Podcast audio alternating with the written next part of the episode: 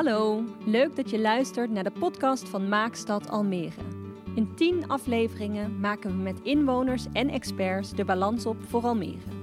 Alweer, of nog maar, 50 jaar geleden startte het ontwerp van deze nieuwe stad in zuidelijk Flevoland. Inmiddels wonen er ruim 200.000 mensen en de groei zet door. De ambitie is 350.000 inwoners in 2050. Stichting Polderblik wil weten waar we staan. Hoe gaat het met Almere? Wat vinden we van Almere als stad om te leven? Wat zijn de kwaliteiten? Welke waarden staan door de grote groei onder druk? En wat zou meer aandacht moeten krijgen? Mijn naam is Sophie Stravens en voor deze podcast ga ik in gesprek met betrokken bewoners en inhoudelijk experts. Wat zeggen zij over Almere en hoe kunnen we daarmee verder? In elke aflevering staat een ander thema centraal. Deze aflevering wordt gemaakt in samenwerking met het Erfgoedhuis Almere met als thema Post 65 Erfgoed.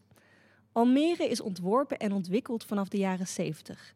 Kunnen we daarmee stellen dat de hele stad post 65 is? En wanneer noemen we gebouwen of wijken eigenlijk post 65 erfgoed? En wat is de waarde daarvan? Feit is dat het steeds meer in de schijnwerper staat. De architectuur en stedenbouw uit die tijd is toe aan renovatie en transformatie. En dat is nieuw voor Almere. Politiek draagvlak is er. Dit jaar is de nota Cultureel Erfgoed Almere Newtown met historie door de gemeenteraad aangenomen. Maar hoe werkt de waardering van post-65 erfgoed in de Almeerse praktijk? Moet er meer worden geconserveerd en beschermd? En hoe kan de stad ook in bestaande gebieden verder groeien en doorontwikkelen? Aan tafel zitten Lidwien Spoormans, onderzoeker en docent Heritage and Architecture aan de TU Delft met een focus op jong erfgoed. Martijn Blom, adviseur en conceptontwikkelaar met zijn bureau Hollands Licht actief in cultuurgebouwen, jonge monumenten en stedelijke ontwikkeling. En Jean-Paul Hietepeel, lid team conceptontwikkeling van woningcorporatie IJmeren en daarnaast zelfstandig adviseur in ruimtelijke strategie.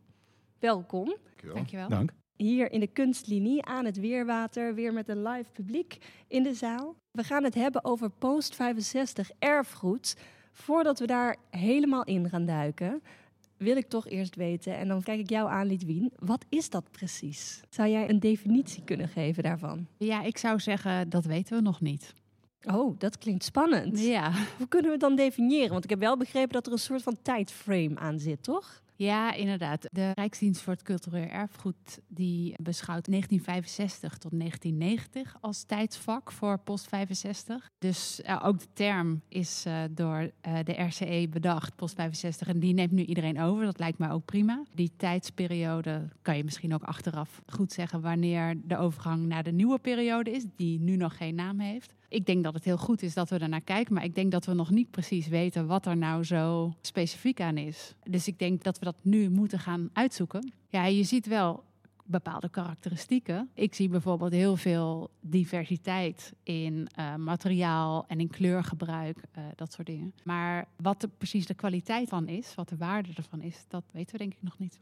Kun je iets zeggen over de tijdgeest misschien die eronder ligt? Want het is wel in een bepaalde tijdgeest ontstaan ook. Zeker voor Almere is het denk ik ja, heel erg belangrijk om naar post 65 architectuur te kijken omdat het uh, de ontstaansgeschiedenis van de hele stad is. Dus ik denk eigenlijk dat dit de belangrijkste plek is om deze discussie te voeren. Uh, omdat het ook het, ja, niet het enige natuurlijk. Er komt ook nog veel na, maar er is niks daarvoor. Dus het is echt de oorsprong. Wat ik in het begin in de inleiding zei, de hele stad is misschien wel post 65 als we het nog niet hebben gedefinieerd. Ik zie ja. jullie knikken. Qua tijdsgeest. Ik las ook dat onder andere de individualisering en dat voor iedereen een eigen plek, dat dat ja. ook wel typisch post 65 is. Is dat dan ook weer Almeers? Herkennen jullie dat in het post 65 erfgoedbeeld? Om het toch nog proberen iets scherper te krijgen? Ik denk dat het heel erg Almeers is, maar niet per se post 65. Zuidoost is ook post 65, Amsterdam Zuidoost. En dat is juist heel erg collectief. Uh, dus ik denk dat het uh, individualisme, iedereen zijn eigen huis, iedereen zijn eigen tuin, alles van mij, dat is uh, denk ik wel heel erg kenmerkend voor Almere. En ook de grote kwaliteit, toen en nu. Want uh, zoals het toen over tijdgeest gesproken, toen was het eigenlijk de plek waar je naartoe kan gaan als je wel een eigen huis en een eigen tuin wilde hebben. En dat is nu eigenlijk nog steeds zo voor mensen die in Amsterdam werken en die daar niks kunnen vinden. Jean-Paul. Dan mag ik daarop reageren. Wat Litwini zegt inderdaad, dat verschil tussen Almeerse post 65 versus Amsterdam Zuidoost, de Bijlmermeer. We hebben toevallig ook onderzoek gedaan. Misschien komt het later nog te sprake. met, zeker nog eventjes over met, uh, met Lidwine en haar studenten naar post 65 architectuur in de Bijlmer. Ik denk wat, je, wat wel een rode draad zou kunnen zijn, is het feit dat er wel een bepaalde ideologie aan de grondslag lag. Want het specifieke complex, of de buurt waar, die we onderzochten, was een reactie op datgene wat ervoor gebouwd was. En echt wel om ook weer in die zin ook een meer menselijke maat te introduceren ten opzichte van wat toen in ieder geval de Bijlmer veel meer een Siam-gedachte, modernistische gedachte. Uh, en om dus nogmaals die menselijke maat uh, in te brengen. En ook, er zit ook wel die maakbaarheid van de samenleving. Uh, dat, dat herken je ook wel weer terug. En misschien zitten inderdaad nuanceverschillen, maar ik denk wel dat idee van de, de, samenleving is maakbaar. Men, men, dacht erover na. Niet alleen vanuit de architectuur en stedenbouw, maar ook vanuit de sociologische kant, uh, sociaal-economische kant ook. Van hoe zouden mensen in de toekomst moeten gaan leven? Maakbaarheid en menselijke maat meer dan het individualisme. Dat is zeker waar en ook helder. Het onderzoek. Je refereerde net naar een onderzoek in, in Amsterdam. Jullie hebben Lidwien gevraagd om onderzoek uit te voeren, ook in Almere. Ja, nou, laat ik zo zeggen. Um, Lidwine is al een hele tijd bezig met onderzoek en het viel mooi samen, laten we het zo zeggen. Het, uh, we dachten vooral uh, toen wij ons gingen verdiepen binnen IJmeren, een woningcorporatie die uh, het werkgebied heeft in de metropoolregio Amsterdam van Haarlemmermeer tot aan Almere, grofweg gezegd. En vooral de metropoolregio van Amsterdam kwamen er eigenlijk achter dat we onze kennis moesten opbouwen voor wat betreft de architectuur en de, de gebouwen uit die periode, post 65. Want een snelle inventarisatie deed ons realiseren dat meer dan 30% van uh, ons bezit, en we hebben ruim 70.000 woningen in bezit, uit die periode stammen. In Almere uh, denk ik nog iets meer dus? Uh, nou, niet meer dan 70.000, maar qua, qua verhoudings, ja, qua verhoudingsgewijs, ja. inderdaad, ja, absoluut. Maar dat is ook helemaal representatief voor Nederland. Ja die percentage. Ja. Nou, het belang daarvan is ook voor dat onderzoek de grote voorraad die jullie hebben uit dat tijdperk.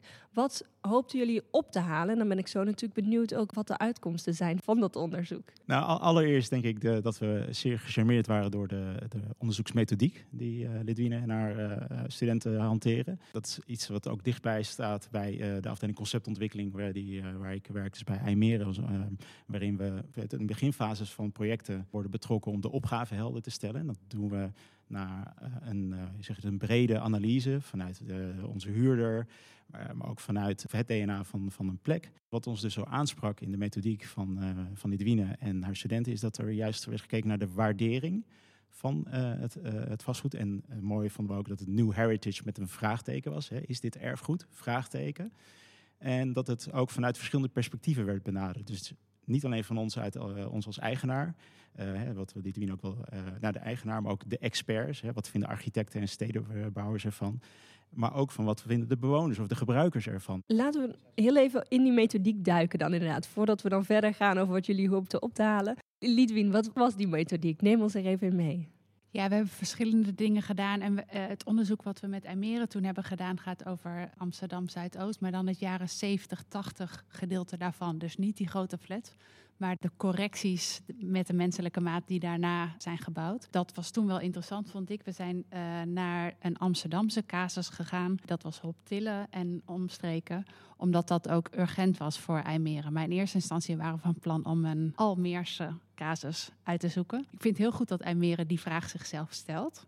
Uh, wat is dit voor spul? Want we moeten hier iets mee en we weten er eigenlijk niks van. Dus dat vind ik al uh, voor een corporatie heel goed. Wat ik toen interessant vond, is dat jullie zeiden... eigenlijk zijn Almere en Amsterdam Zuidoost lijken heel anders. Suburbaan en juist stedelijk. Maar we zien eigenlijk voor een heel groot deel ook dezelfde problemen in onderhoud en sociaal en uh, op allerlei gebied. Dus in die zin is het eigenlijk toch ook wel misschien vergelijkbaar. Nou, wat we toen hebben gedaan is interviews gedaan met behulp van foto's. Dus we hebben aan allemaal verschillende mensen, allerlei verschillende groepen, zeg maar, dezelfde foto's laten zien en gevraagd: wat zie je hierop?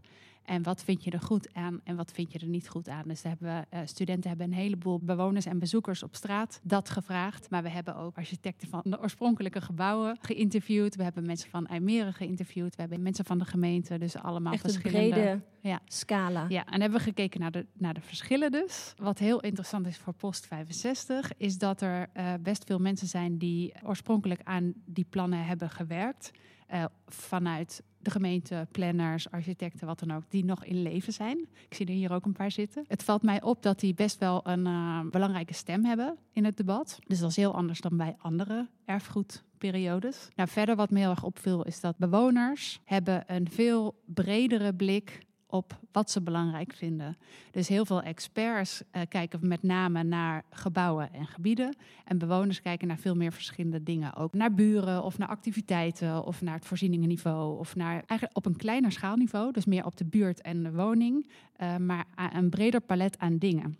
En experts kijken eigenlijk op een groter schaalniveau. Wat doet dit voor de stad of voor het hele gebied? Maar kijken eigenlijk, even simpel gezegd, gewoon naar gebouwen. Is dat ook wat je bedoelde in het begin? We moeten nog precies definiëren wat post 65 is? Ja, maar dat geldt misschien niet alleen voor post 65, wat ik nu zeg. Dat is misschien in de 19e eeuwse stad kijken bewoners misschien ook anders. Ja, en ik wil ook nog daar even induiken op een methode die je hier in Almere hebt gebruikt, waarbij je dagboekjes hebt oh ja. uitgedeeld. Dat is toch ook wel een bijzondere onderzoeksmethode volgens mij. Ja, dat was wel een klein onderzoek hoor. Ik denk dat we iets van 50 uh, mensen hebben gevraagd. Onder om... kinderen ook? Ja, een heleboel kinderen ook, ja. Hebben gevraagd om een week lang iedere dag twee uh, vragen in te vullen. En dat, ja, de, de, de crux is eigenlijk hetzelfde. Wat waardeer je op verschillende. Uh, Wat kwam er uit in Almere? Heel veel antwoorden gingen over water en overzicht op water. En die antwoorden gaan heel vaak in, um, in een keten. Dus heel vaak, wat is je fijnste plek in het huis? Ik noem even een voorbeeld. De keuken is de fijnste plek, want vanuit de keuken kijk ik over de straat heen naar het water en daar zie ik boten langs varen. Of ik uh, zit graag op het bankje daar aan het water, want daar kan ik naar de haven kijken en daar uh, had ik vroeger met mijn man een boot. Of uh, nou, van alles en nog wat, maar heel veel over het water. En wat we net ook al zeiden, heel veel over mijn eigen huis, mijn eigen tuin, mijn eigen kamer, kinderen met hun eigen kamer. Uh, mijn stoel, ook heel veel met de buren. Dus zowel praktisch als sociaal als uh, evenementen met de buren. Lijken toch wel allemaal principes waar Almere ook op is gebouwd. Mm -hmm. ik. Die zichtlijnen, de groen-blauwe structuur. Blauwe structuur komt dan vooral voorbij. Het collectieve, uh, toch ook het samen, maar ook iedereen een eigen kamer en genoeg ruimte voor iedereen. Jean-Paul, terug naar jou. Wat hoopten jullie op te halen met het onderzoek? En hoe willen jullie het weer gebruiken voor jullie woningvoorraad? Ja, ik denk dat, dat vooral dat laatste denk ik ook, ook belangrijk was uh, voor ons. We doen wel vaker ontwerpend onderzoek, vooral met TU Delft, soms ook met verschillende architectuurcentra. En we hebben eigenlijk altijd wel het streven om het zoveel mogelijk ook een uh, repliceerbaar onderzoek uh, te doen. Dus dat we, hè, dat we niet alleen maar onderzoek voor één specifieke casus doen, maar dat je het eigenlijk de lessen die je daar vanuit kan ophalen, uh, dat je die ook kan testen en ook kan, uh, eventueel kan toepassen. Hè, idealiter ook kan toepassen uh, elders. En om daar een voorbeeld van te geven is dat we ook samen met Litwine ook naar een andere groeikern zijn gegaan. waar IJmeer ook veel bezit heeft, namelijk ook in, in de Haarlemmermeer, in Hoofddorp waarin we ook in gesprek zijn gegaan met bewoners, ook ontwerpers die ook daar zijn opgegroeid, om daar eigenlijk ook de resultaten van het onderzoek ook te testen. Van ja, herkennen jullie de, je daarin en ook eigenlijk om dat ook weer te gebruiken als aanleiding om gesprek te gaan met onze bewoners en buurtbewoners om weer daar op te halen. Wat, wat waarderen zij aan, uh, aan die omgeving en hoe kijken zij naar de toekomst van, van hun omgeving? Dus in die zin, om je vraag denk ik te, te beantwoorden, we gingen er open in. Hè, dus we gingen niet met een gericht doel, zeg maar, in die zin van, van dat we de antwoorden eigenlijk al wisten. In die zin zijn we die nederig en uh, zijn we juist nogmaals het feit dat we die benaderingswijze van de experts naast juist wat er de, de echte gebruikers, onze huurders ervan vinden, versus de maatschappij of de, de, gemeente. Dat vinden we heel interessant om naast elkaar neer te leggen. Wat waren opvallende uitkomsten voor jullie? Juist inderdaad, denk ik, wat Litwine omschreef, is dat, uh, dat je daar de discrepantie ook wel hebt. Hè? Dus dat je inderdaad de ontwerpers daar toch wel anders naar kijken. En ik zal ook eerlijk zeggen, ik ben zelf ook ontwerper. Ja, dan heb je een bepaald beeld bij. Maar ik heb ook wel geleerd om dat dan los te laten. Om juist dan heel erg uh, ontvankelijk te zijn. Ook voor, voor juist alles wat er, wat er uh, uit deze onderzoeken komt. En dat ja, nogmaals, met, met een open blik is het heel verrassend ook wel echt. Wel. Kun je een voorbeeld noemen van wat je dan verrassend vond of wat jullie daarin meenemen, wat je misschien van tevoren niet had gedacht? Ja, het zijn juist die, die kleine dingetjes die inderdaad, die, die kleine dingen die, die bewoners uh, waarderen inderdaad. Juist van net dat, hoe een plattegrond is opgezet of net hoe dat raampje is. Wat er ook heel leuk was trouwens, dat is denk ik ook denk ik, uh, interessant om te vermelden, is dat uh, vanuit het onderzoek, hè, dus de analyse en de methodiek die Litwini net benoemde, zijn ook uh, studenten ook verder gegaan met individuele afstudeerprojecten. En die hebben ook recent hebben ze dat ook weer aan onze collega's uh, binnen IJmeren uh, gepresenteerd. En daarin zijn studenten ook verder het gesprek aangegaan met bewoners over ja, nogmaals, wat waarderen ze aan hun woning, wat niet? Ja, dan is het interessant nogmaals weer om te zien wat je als toch wel ja, expert tussen aanhalingstekens, denk of in ieder geval hè, in het vak zijnde, dat je er toch weer net anders naar kan kijken dan, dan iemand die gewoon het gebouw echt dagelijks gebruikt of echt, echt gewoon woont en voor wie het echt een leefomgeving is. Dus er is enorm veel te leren wat dat betreft. En dat opent echt onze ogen. Ja. Laten we zo nog even doorpraten over die afstudeerwerken of de studentenwerken ook. En wat voor ontwerpoplossingen zij wellicht hebben bedacht waar we inspiratie uit kunnen opdoen, ook voor Almere. Ik wil nog heel even door op die waarderingscriteria. Uh, Martijn, ik heb wel eens gehoord, post 65 wordt het nieuwe jaren 30. Zoals we jaren 30 nu allemaal waarderen, post 65 wordt het ook ooit. Hoe, hoe, hoe, kijk jij daarnaar? In ieder geval, als er tijd overheen gaat, wordt er anders naar gekeken. Dus dat, eh, dat is sowieso waar. Of dat het nieuwe jaren 30 wordt, dat is weer een heel andere eh, vraag. Ik denk wel dat elke periode heeft hele bijzondere eigenschappen en karaktereigenschappen, om het maar even aan een persoon te hangen, misschien zelfs. Gebouwen krijgen soms een beetje de schuld van problemen. Ik bedoel, dat is in de Belmar ook gebeurd. En uh, ik denk niet dat dat helemaal klopt. Maar je zou wel kunnen zeggen, er zijn ook dingen niet helemaal lekker gegaan. Wat kun je daaraan doen in de loop van de tijd? En die grootschalige wijken, die hebben dus ja, ook wel wat problemen op zich uh, in zich als concept. En er is heel lang over gepraat, maar hoe gaan we daar nou mee om? En uh, nou, het is wel grappig dat ik nu deze onderzoeken, ik zit ook geboeid te luisteren, hoor over de verschillen tussen maar, jaren 60 en wat daarna is gekomen. Dus ik, ik heb ook gezien wat erna is gekomen, alleen hoe dat dan gewaardeerd wordt, nou, daar ben ik heel benieuwd naar. Tegelijkertijd, toen bijvoorbeeld die Kleiburg leeg stond, dat is een flat in de Belmer. Dat is een flat in de Belmer, zo'n hele grote flat met 500 woningen. Die kwam leeg in de vorige crisis. En Rochdale die uh, zat eigenlijk met de handen in het haar. En toen wij, nou, we kregen daar een vinger achter, om even heel kort te gaan en uh, die woningen te koop zetten. Voor 1 euro en een goed plan. Ja, de woningen niet, het gebouw wel. Het gebouw, het gebouw ja, voor exact. 1 euro en een, en ja. goed plan mocht jij het uh, dus dat, mocht jij dat project was eigenlijk failliet en toen begon het helemaal opnieuw. En toen hebben we daar kluswoningen voorgesteld en dat werd toen het plan. En tot mijn of onze verbazing konden dus de bewoners daar door die flat prima heen kijken. Zij konden prima projecteren wat zij voor hun eigen woonomgeving belangrijk vonden. Je zegt net, vele partijen zaten met de hand in het haar. Ja. Waar zag jij toch de ruimte, de redenen om dat aan te pakken, de kans in zo'n gebouw? Wat is dat? Ja, als ik dan een klein beetje afstand mag nemen tot die um, waardering zelf. Je zou ook je af kunnen vragen of je überhaupt moet slopen. Om er even een knuppel in het hoenderok te Bold gooien. statement. Onafhankelijk van welke architectuurstijl of plek of tijd dan ook. Ik zou er heel voorzichtig mee zijn. Voor, de, voor je het weet gooi je van alles weg. Ik het is noodzakelijk om soms dingen te veranderen, te renoveren of aan je portefeuille te werken. Maar dat heeft ook andere oorzaken, omdat het technisch veroudert, omdat de stad verandert, er moeten voorzieningen in of uit of wat dan ook. Maar er wordt wel ook ruksigloos tekeer gegaan en dingen weggegooid. En dan gaat er best wel veel verloren. Zou je een uitspraak durven doen over Almere? Wordt er wat te makkelijk soms naar sloop gekeken? Zonder dat ik Almere ken, kan het bijna niet anders dan dat het hier net zo gaat als op andere plekken. En dan verdwijnen er dus allerlei uh, mooie gebouwen. En het, het, is niet zo dat ik zo behoudend ben, hoor, helemaal niet. Maar het, je ziet het gewoon onder je ogen gebeuren. Uh, dit weekend is Wim Quist overleden. En uh, hij moest uh, knokken zeg maar, voor, uh, voor het behoud van zijn eigen oeuvre. En in Amsterdam is zonder een, dat iemand daar naar kraaide... aan de Apollolaan zijn best wel mooie bankgebouw gesneuveld. Ik vind het ontzettend jammer. En het is totaal onnodig. Het, maar het gebeurt, gebeurt wel voortdurend. In Almere is de beurs is natuurlijk een bekend voorbeeld... waarbij er toch wel wat weerstand opkwam. Hoe kijken jullie daarnaar, als ik dat zo vrij mag vragen? En dat beurs is dan een voorbeeld... Ja.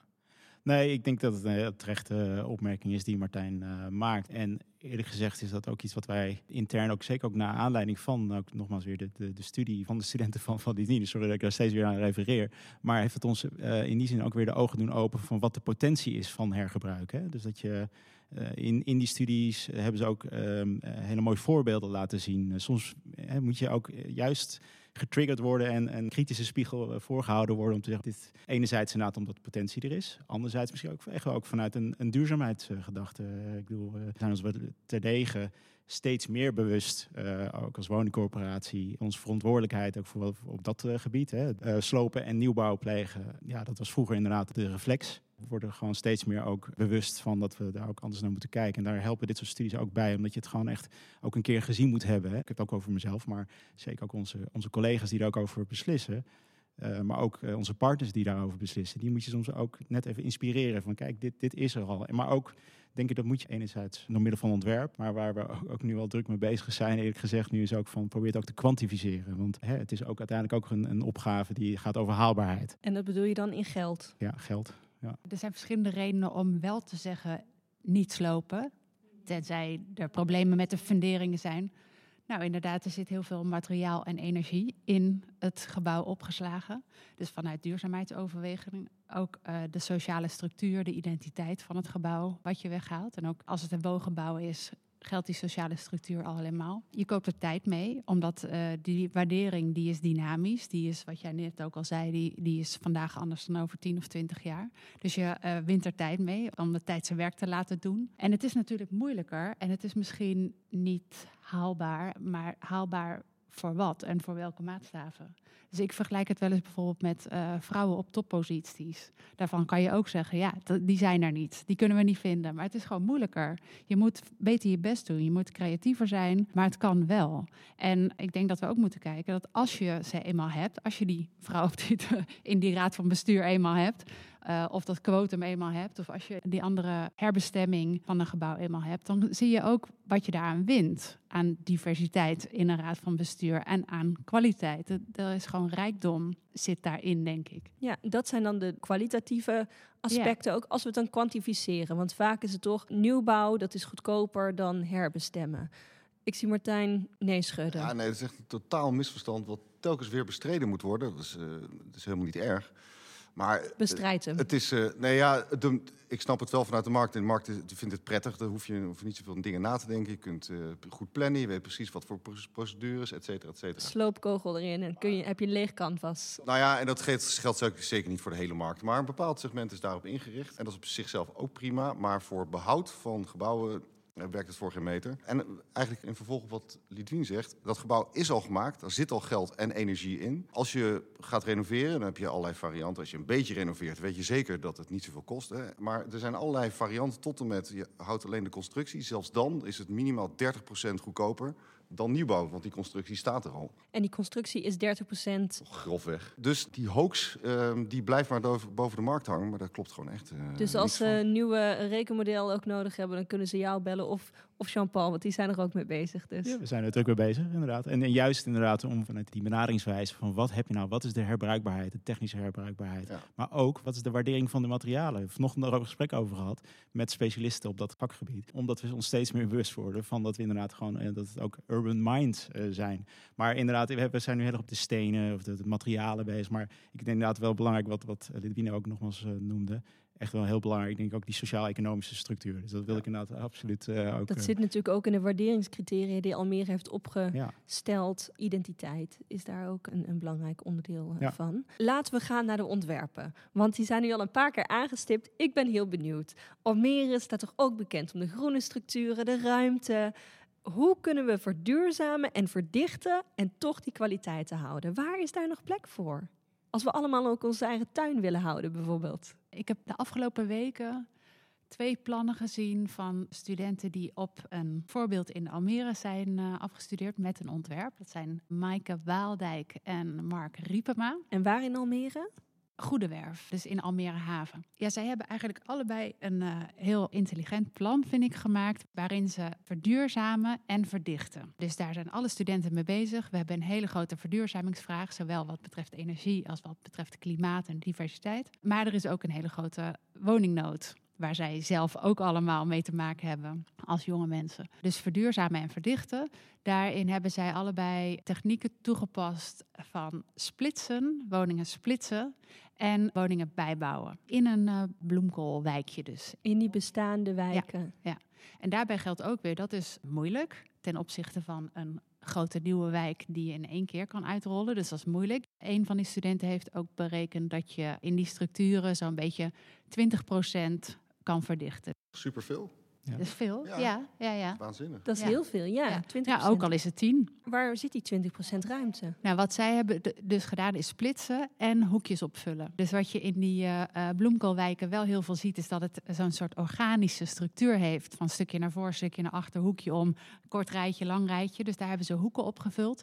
Uh, dus kleine stukken erbij en splitsen. Dus die woningen zijn allemaal vrij groot vaak door senioren bewoond of niet. Uh, ook een soort Calvinistisch idee. We moeten gewoon kleiner wonen allemaal. We moeten minder footprint hebben. En daarin kan Almere denk ik ook heel goed kijken naar de stadsvernieuwing uit de jaren 70 en 80, waarin ook op zo'n klein schaalniveau werd gewerkt. Dus ook niet uh, alleen maar in grote blokken. Sterker nog, er was toen een tendens om grote stukken te slopen. Maar toen de stadsvernieuwing heeft er eigenlijk voor gezorgd dat bestaande bebouwing bleef, dat die gewaardeerd werd. En dat was ook renovatie plus stukjes nieuwbouw. En in Rotterdam bijvoorbeeld in de stadsvernieuwing heb je ook projecten die heten Open Gaten 1, Open Gaten 2 en Open Gaten 3. Dan heb je gewoon iedere keer drie units, zeg maar, tussen bestaande bebouwing uit 1900.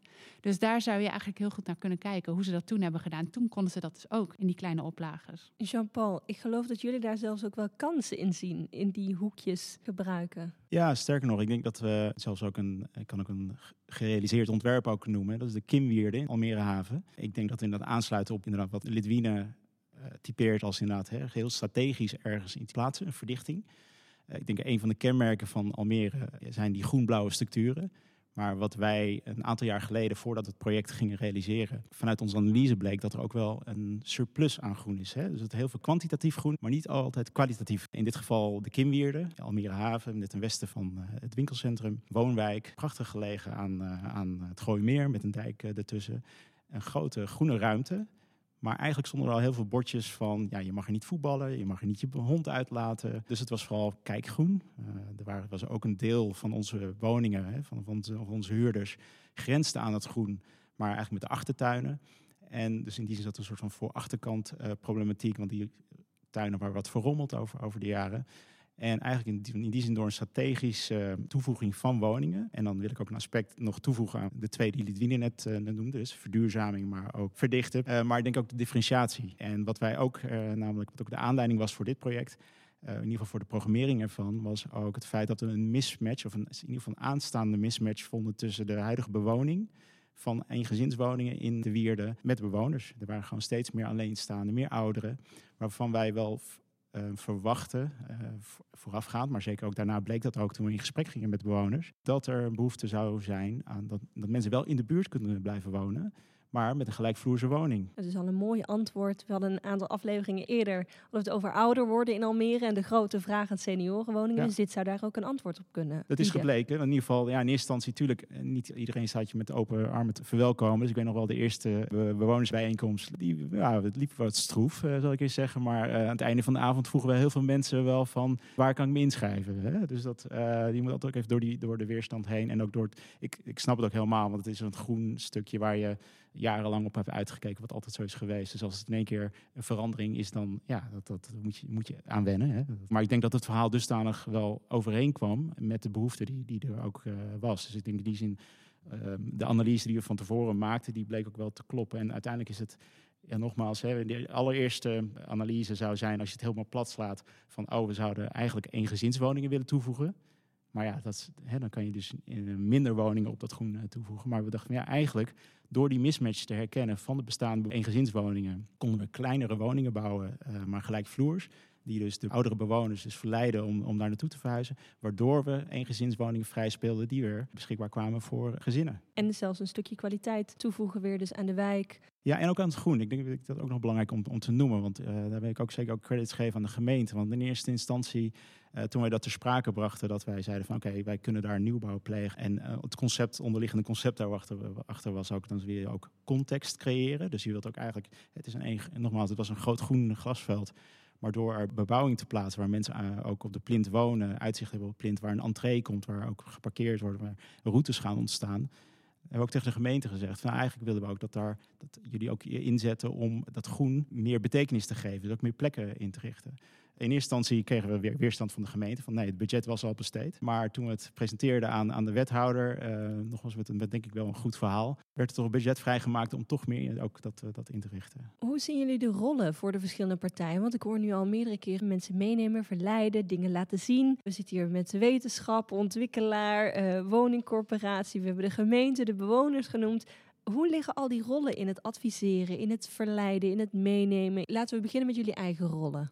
Misschien even een wedervraag, want hoe vind jij dat dat verbonden moet worden aan de erfgoedcasus? Ik hoor nu eigenlijk dat het allemaal best wel goed gaat. En dan denk ik, nou oké, dat ziet er veelbelovend uit voor Almere. Tegelijkertijd denk ik, volgens mij zijn er best wel wat opgaven. Hoe gaan we om met sloop? Hoe gaan we om, nou in het nota cultureel erfgoed voor Almere staat behoud door ontwikkeling staat centraal. Hoe ziet dat er dan precies uit? Wie geeft die inspirerende voorbeelden? Daarin ben ik benieuwd hoe gaat iedereen daarin zijn rol vervullen. Wellicht ook daar een beetje achterliggend, waar zit misschien de weerstand waar jullie nog op willen inspelen? Je kunt je afvragen of uh, zeg maar toestaan van ontwikkelingsruimte erfgoed helpt. Waarschijnlijk niet. Want dan ga je meteen aan zo'n, uh, laten we zeggen, monument tornen. Ik vind dat je, als je erfgoedbeleid neerzet, dus een mening hoor overigens, maar dat je de volle breedte van alle soorten erfgoed aanpak moet kunnen omarmen. Dus en van heel streng behoud, gewoon uh, houden zoals het is, tot en met ontwikkelen en alles wat uh, daartussenin zit. Dat las ik hier niet direct in, dus ik ik zou me kunnen voorstellen dat je daar nog eens uh, het over hebt. Of dat er meerdere ontwikkelperspectieven Varianten zijn. Ja, exact. Maar er moet ook gewoon behouden kunnen worden als je vindt, met z'n allen trouwens, dat iets gewoon heel veel waard is. Waarom zou je dat meteen uh, weggooien? En wanneer is iets veel waard? Dan begint zeg maar waar we nu net een beetje naar hebben geluisterd. Dan begint het praten en het uh, wederhoren. En, want dat, ja, meestal doe je dat waarderen niet in je eentje.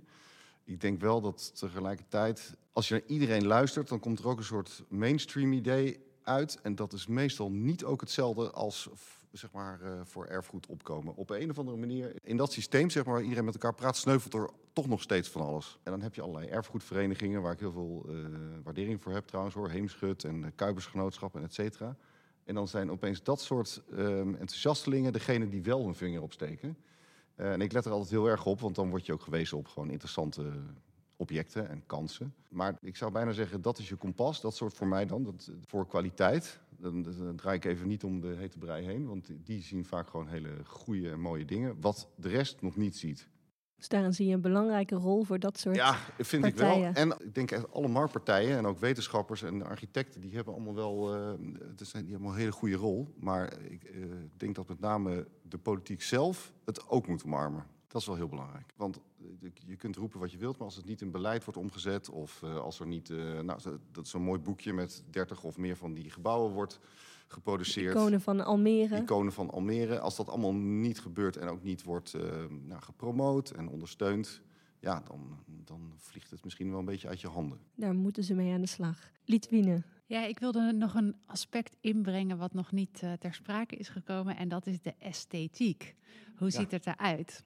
Iets wat ik tot nu toe bijna niet heb gehoord, is dat mensen het gewoon heel mooi vinden. Aan de andere kant merk ik wel, ikzelf en ook bij studenten of andere mensen, als je erin duikt, dan word je er ook wel verliefd op, op de jaren zeventig uh, uitstraling. Maar in eerste instantie vindt bijna niemand het mooi. En zelfs bij bewoners uh, hebben wij ook gevraagd, wat vindt u mooi aan uw huis? Dan krijgen we daar bijna geen antwoord op. Dat is eigenlijk nog niet in zicht. Moeten we daarin onderwezen worden? Ja, ik weet niet wat we moeten. We zien het nu nog niet. Dus het kan een kwestie van tijd zijn, dat denk ik wel. En daarin vind ik eigenlijk de Belmer Flats, uh, de flat, wel een heel mooi voorbeeld. Omdat zoals ik het zie, is dat eigenlijk bij de grote galerijflats... is dat eigenlijk een uh, omwenteling naar het omarmen van de echte brute beton-esthetiek. Voordat uh, de flat Kleiburg werd gerenoveerd, werd heel vaak werden de hekken vervangen en al dat soort dingen.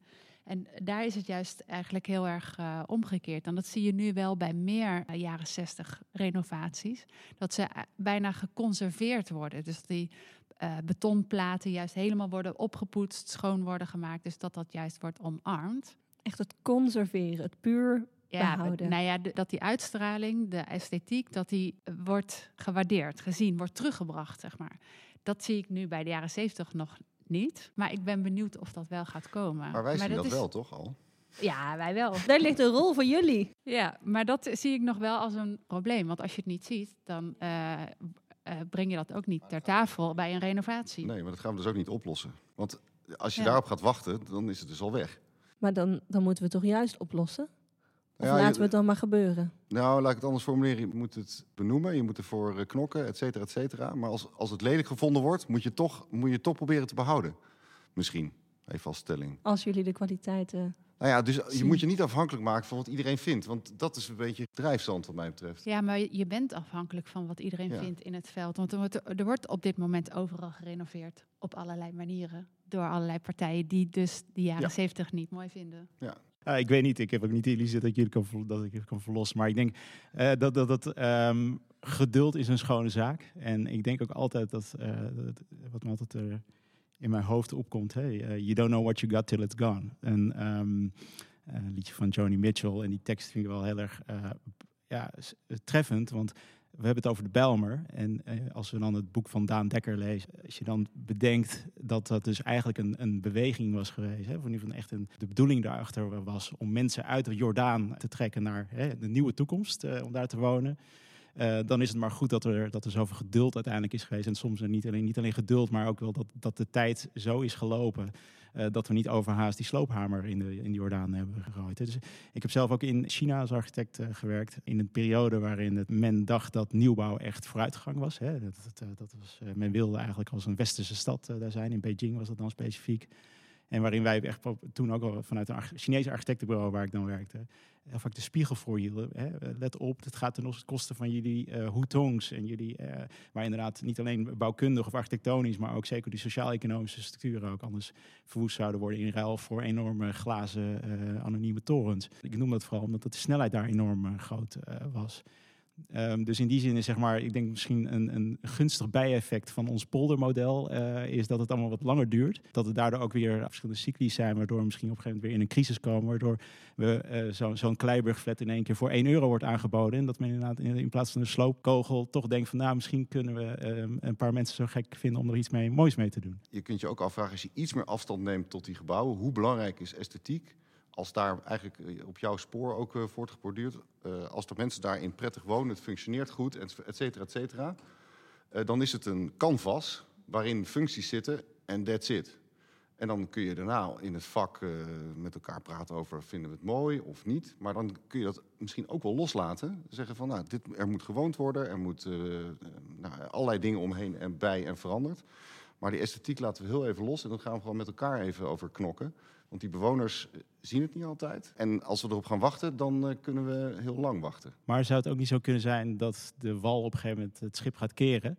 Hè? Dat we, eh, in die zin dat we nu ook steeds meer schaarste hebben van materialen. Dat de bouwkosten ook enorm eh, aan het oplopen zijn. Dat we ook wel eens, dat kan ik in ieder geval zeggen voor, voor een, project van Emeren. En dat gaat meer over hergebruik van materialen hoor. Maar ook in de afweging van scenario's. Dat we ook in die zin een beetje toegedwongen werden. Omdat we ook, ja nogmaals, het was schaarste in van, van materialen. Dat is eigenlijk wat ik wilde inbrengen Martijn. Dat je zegt van nou misschien op een gegeven moment komen we eens op zo'n punt. Dat we gewoon eigenlijk wel eh, echt serieus moeten na gaan denken over hergebruik. In plaats van alleen maar de koekzichtloos slopen en nieuw. Dat is wel waar, maar als je puur hebt over erfgoed, zeg maar, je, je zou het willen beschermen, even in theorie, dan moet je echt wat doen. Ik bedoel, de, in Amsterdam is al heel lang sprake van dat de jonge monumenten in kaart worden gebracht. En dat is tien jaar geleden is dat voorgenomen en nog steeds niet af. Ik denk echt van, hoe, ja, hoe kan dat? Is dat een voorbeeld van een strategie hoe we die, laat ik dan zo zeggen, waarden kunnen behouden? Materialen kunnen behouden, de esthetiek, eh, hoe breed je het wil trekken?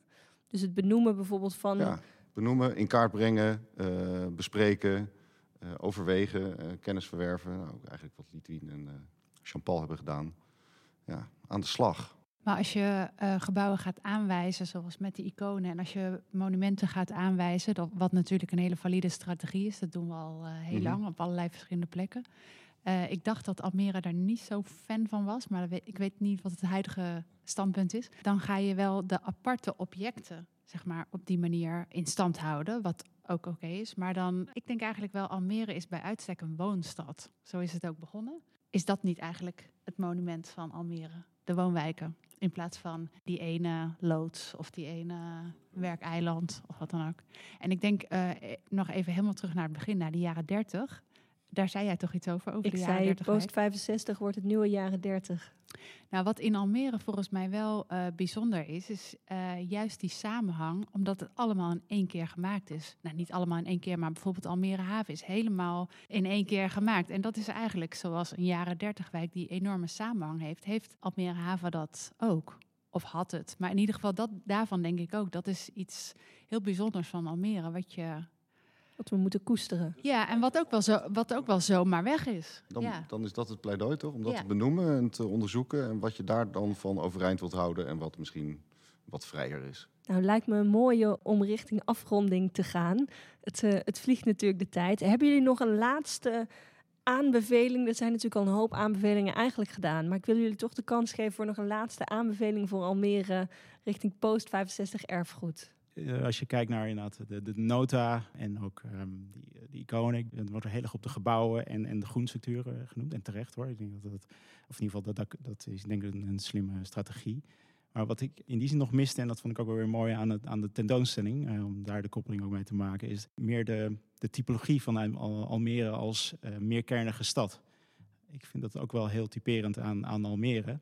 Almere buiten is echt iets anders dan Almere haven of poort. En dat maakt het ook heel erg des Almere. Dus wie miste dat nog eigenlijk? Wat is dan ook verschillende typering van die verschillende gebieden? Uh, middel van het DNA van Almere haven. Dat is echt nogmaals wezenlijk anders dan een Almere eh, buiten of Almere poort. Ik zou hem willen oproepen om dat meer te vangen. En dat help je ook, denk ik, als daar individueel ontwikkelaars of mensen mee aan de slag gaan. En dat zou een Almere kunnen zijn geef je iets meer een kapstok. Ja, maar wat is dan specifiek van eh, Almere, van die kern? Wat is daar hetgene waar we op eh, moeten letten? Of waar wil Almere zich op richten? Jullie krijgen nog een laatste, laatste kans voor een laatste uitsmijter eh, voor deze podcast. Sloopverbod. Ah, Als knuppel in het hoenderhok is een sloopverbod wel mooi. Zullen we daar dan mee afsluiten? Is Ja. goed. Hartelijk dank. Lidwine Spoormans, Martijn Blom en Jean-Paul Hietepeeuw. Dank jullie wel. Dank voor het luisteren naar Maakstad Almere. Een reeks van 10 afleveringen waarin we met inwoners en experts de balans opmaken voor Almere. Deze podcastserie is een onderdeel van de tentoonstelling Maakstad Almere. Een initiatief van Stichting Polderblik en te bezoeken van 8 juli tot en met 27 november in Kunstlinie Almere. In de tentoonstelling wordt de ontwikkeling van Almere in beeld gebracht aan de hand van de geplande, de geleefde en de gedroomde stad. Dit alles wordt ondersteund door een film van architect en filmmaker Jort ten Hollander en vijf visuele portretten van filmmaker Soraya Pol. Het is zeker de moeite waard, dus ga het zeker bekijken. En laat ook vooral weten wat jouw gedachten, ideeën en ervaringen zijn. En waar we het nog over moeten hebben. De onderwerpen voor de laatste twee opnames worden gekozen op basis van suggesties door jou, de luisteraar of bezoeker van de tentoonstelling. Wil je de podcast delen op social media? Vergeet dan vooral niet Polderblik te taggen of gebruik de hashtag MaakStadAlmere. Tot de volgende!